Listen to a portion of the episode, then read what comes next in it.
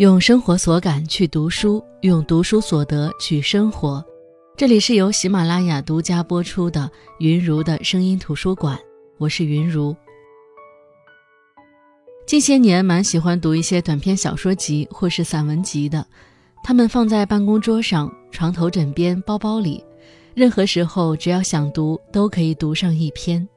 一小会儿的时间，你就可以把自己从现实的忙碌中抽离，在别人的故事里小憩一下。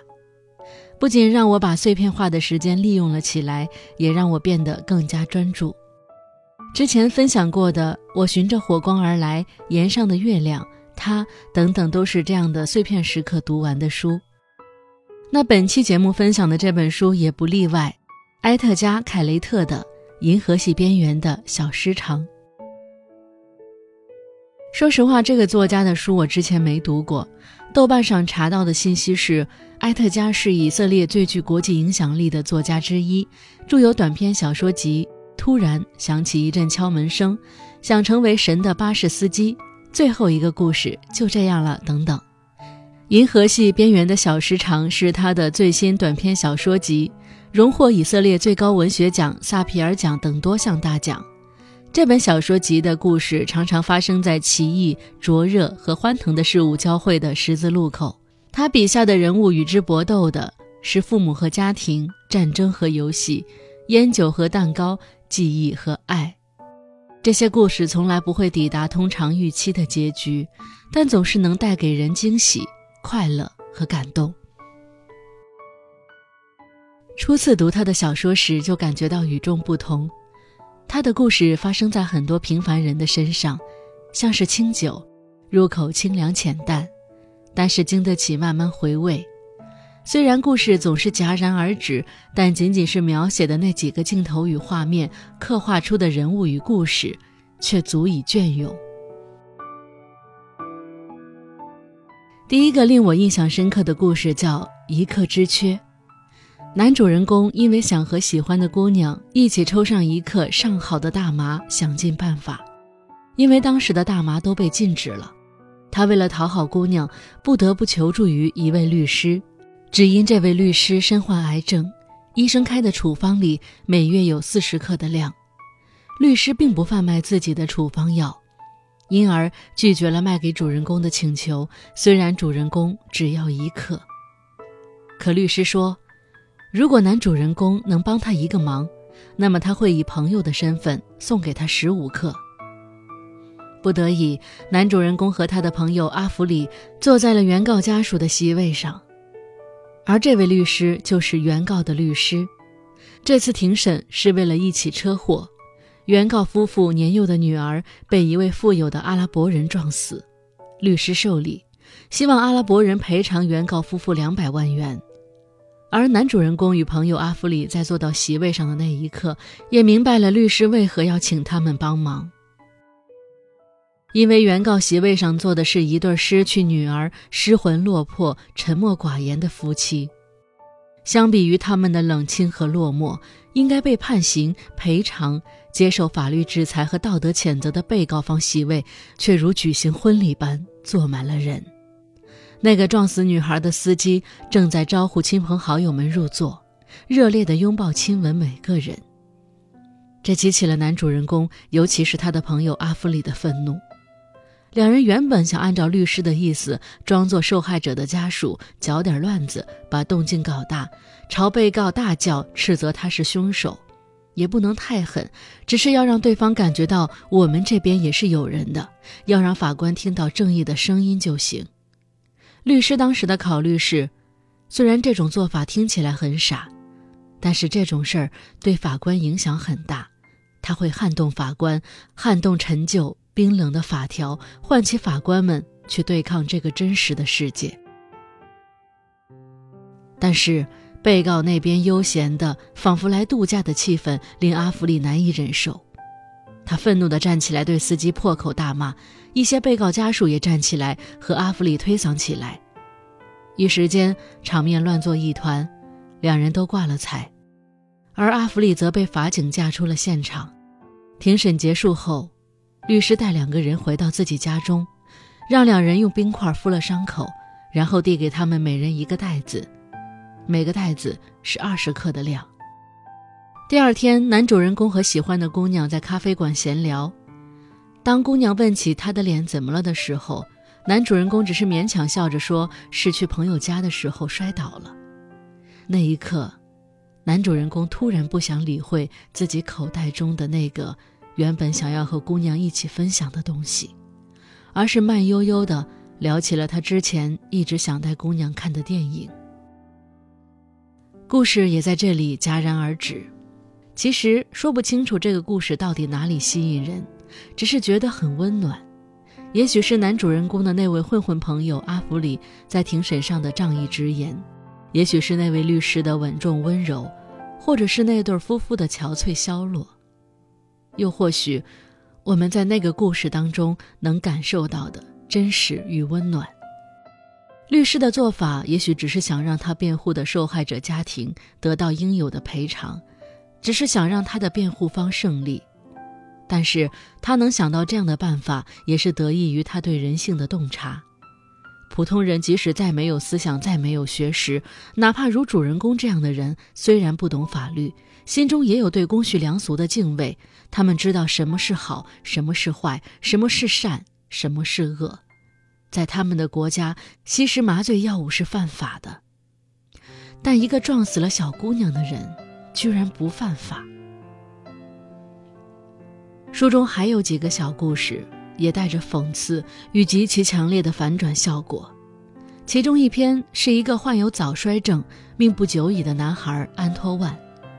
安托万的名字是他喜爱的女孩给他起的，孤儿院并没有给他名字，而他最大的梦想是通过孤儿院的考试，然后和自己喜爱的女孩一起离开孤儿院。在为数不多的生命里，找到梦里梦到的原野，度过余生。而在他最后一次考试失败，策划逃出孤儿院时，却发现孤儿院其实是一个克隆人机构。他爱的女孩也不过是一个用来泄愤的克隆人，并且已经被残忍的杀害。他疯狂的恨意让这个克隆人机构的人认为他非常符合标准。在刑场上，愤怒的老人用枪指着他的头说道：“在集中营里失去父母兄弟的时候，我就发誓要活下来，向谋杀我全家的人复仇。希特勒，你是个狡猾的恶魔，即使现在穷途末路了，你还耍什么花招？”男孩闭上眼睛，回答道：“我是安托万。”他脑海中是自己和爱的女孩站在那片梦中的原野上，两个配套的画架前各自描绘血红的落日，手枪扣动的金属声那样遥远。其实这个故事在最后时刻的反转，让人感觉非常的巧妙，也让我们声音图书馆的另外一位撰稿人雨琦想到最近大火的游戏《赛博朋克2077》。他说：“赛博朋克类的故事基本都离不开一个话题，那就是仿生人和人类之间的纷争。我专门去查阅了关于赛博朋克类型的资料和影视作品。简单来说，赛博朋克是围绕着未来的科幻题材，以高科技、低生活为主题，描绘了在全球垄断资本下人们生活的绝望与困境，也拥有反乌托邦式的内核。而仿生人究竟算不算人？”什么构成了人类等哲学话题也充斥其中。他说，老电影《银翼杀手2019》和序章《银翼杀手2049》等一些赛博朋克系列的作品中，仿生人也拥有了生育能力，不再是只能被人类人工制造的产品，因为是生下来的而非创造的，而拥有着灵魂。这也让我们不禁思考：究竟什么是人类？成为人类，是记忆吗？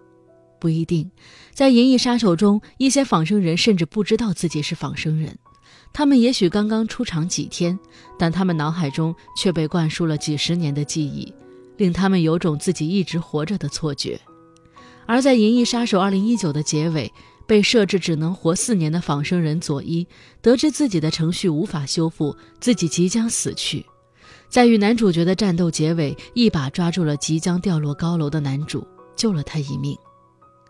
在最后，左一贵坐在雨中说：“我看到过你们这些人绝对无法置信的情景。我目睹战舰在猎户星座的端沿燃起烈火，我看着 C 射线在唐怀瑟之门附近的黑暗中闪烁。但所有这些时刻，终将消失于时间之中，一如眼泪消失在雨中。”佐伊在说完这句话时，慢慢低下头，平静地死去。他的身后飞起雪白的信鸽。而在看这一幕的时候，很多人深信他拥有着我们自诩人类才有的东西——灵魂。所以，究竟是什么定义人类？是什么让我们是我们？灵魂究竟存不存在？如果一个拥有记忆、情感，思维的仿生人或者克隆人，究竟算不算人类呢？人生本就狼狈不堪，难以回首。生命在任何生物上都显得痛苦狰狞，哪怕是仿生人也不例外。如果能够感受痛苦、体验情感，那么我分不清我们和他们的区别何在，并不只有人类才是造物主的荣光。记忆。究竟是否是令我们之所以是我们的要素呢？是不是我们自己也不过是刚刚醒过来几秒钟，却因被植入的记忆而错认为已经活了几十载呢？可能唯一让我们清醒的是，任何生命如果是站在地球之外俯视，不论你是人类还是动物还是花草，都只是生命而已。除此之外。并没有太多意义。那再回到这本书《银河系边缘的小时长》，我真的还蛮喜欢这本书的名字的。我觉得每个人一定都有这样小小的沮丧和悲伤的时刻，也许是在一天工作结束之后，就像很多人往往不是回家，而是在车上将音乐调到最大，漫无目的的开在街上，在陌生的路上盯着前方闪烁的。拥挤的红色车尾灯，然后放空，什么都不想。也许是放学之后多绕几条路，插着耳机，幻想自己有没有可能也被变异的超级蜘蛛咬伤。也许是在某个项目即将截止的前几天，放下一切，关掉手机，然后缩在沙发上吃着垃圾食品，看着之前看过无数遍的电影。也许是在深夜，着魔一般的一遍又一遍的翻看。和某个人的聊天记录，回忆泛起，再狠狠地将念头按下去。我们生活在银河系边缘的地球，生活在地球边缘的某个角落，蜷缩在房间边缘的一角，一遍一遍地思考：我们为什么在这里？就像小时候，我们一边渴望长大，一边觉得大人的世界真无趣。渴望长大，是因为只有长大。才能够拥有更多自主的权利，但是好像长大了都会变得平凡而庸碌，失去光芒。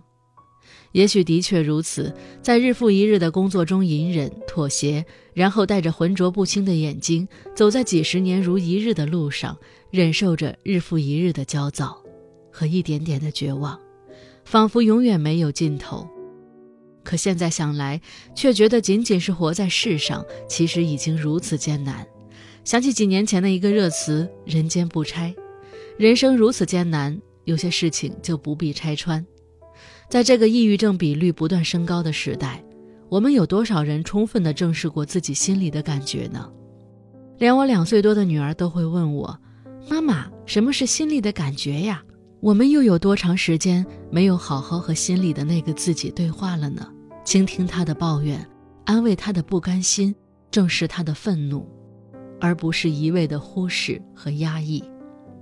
听过一个故事，一个精英人士家中无比富足，早年留学国外名校，做出过一番事业，后来爱上了极限运动，在一次活动中似乎是无意放开了一根安全绳索，险些酿成大祸。后来调监控时发现是故意为之，在被家人强行送去进行心理辅导的时候，心理医生判断，他不是喜欢极限运动。他是想要在一次事故中寻得死亡。很多人都有想要斩断一切的某个瞬间，那种不是因为悲伤或者绝望、抑郁或者痛苦，而是真正的理智又平静的想要离开的瞬间。这本书的名字《银河系边缘的小时长》，听到名字，你会感到一种无比灿烂的孤独与自由。死去的人永远死去，他们的一切无论好坏，也永远定格在他们生命的最后一刻。想起某个哲学家的观点：人在某种意识的层面是永生的，因为我们永远不会意识到死亡，我们的意识只停留在我们活着的时候。我们只能意识到活着，所以从这个观点来看，我们也永远活着。所以，人生的意义，活着的意义，也许我们总在探寻，但是也不必常常放在心上。偶尔泛起的孤独与失常，也是正常的。毕竟每个人都有这样脱线的时刻，只有有这样的时刻，我们才能真正停下手中的一切焦虑、疲惫、强忍。能够想起我们真正的个体是带着天然的孤独的，在这样的时刻，我们去想一些平常看起来无用的问题，而正是这些无用的问题，让我们感受到生命与活着的喜悦和安宁。云如的声音图书馆，本期分享的图书是埃特加·凯雷特的《银河系边缘的小时长》，我是云如，我们下期再见。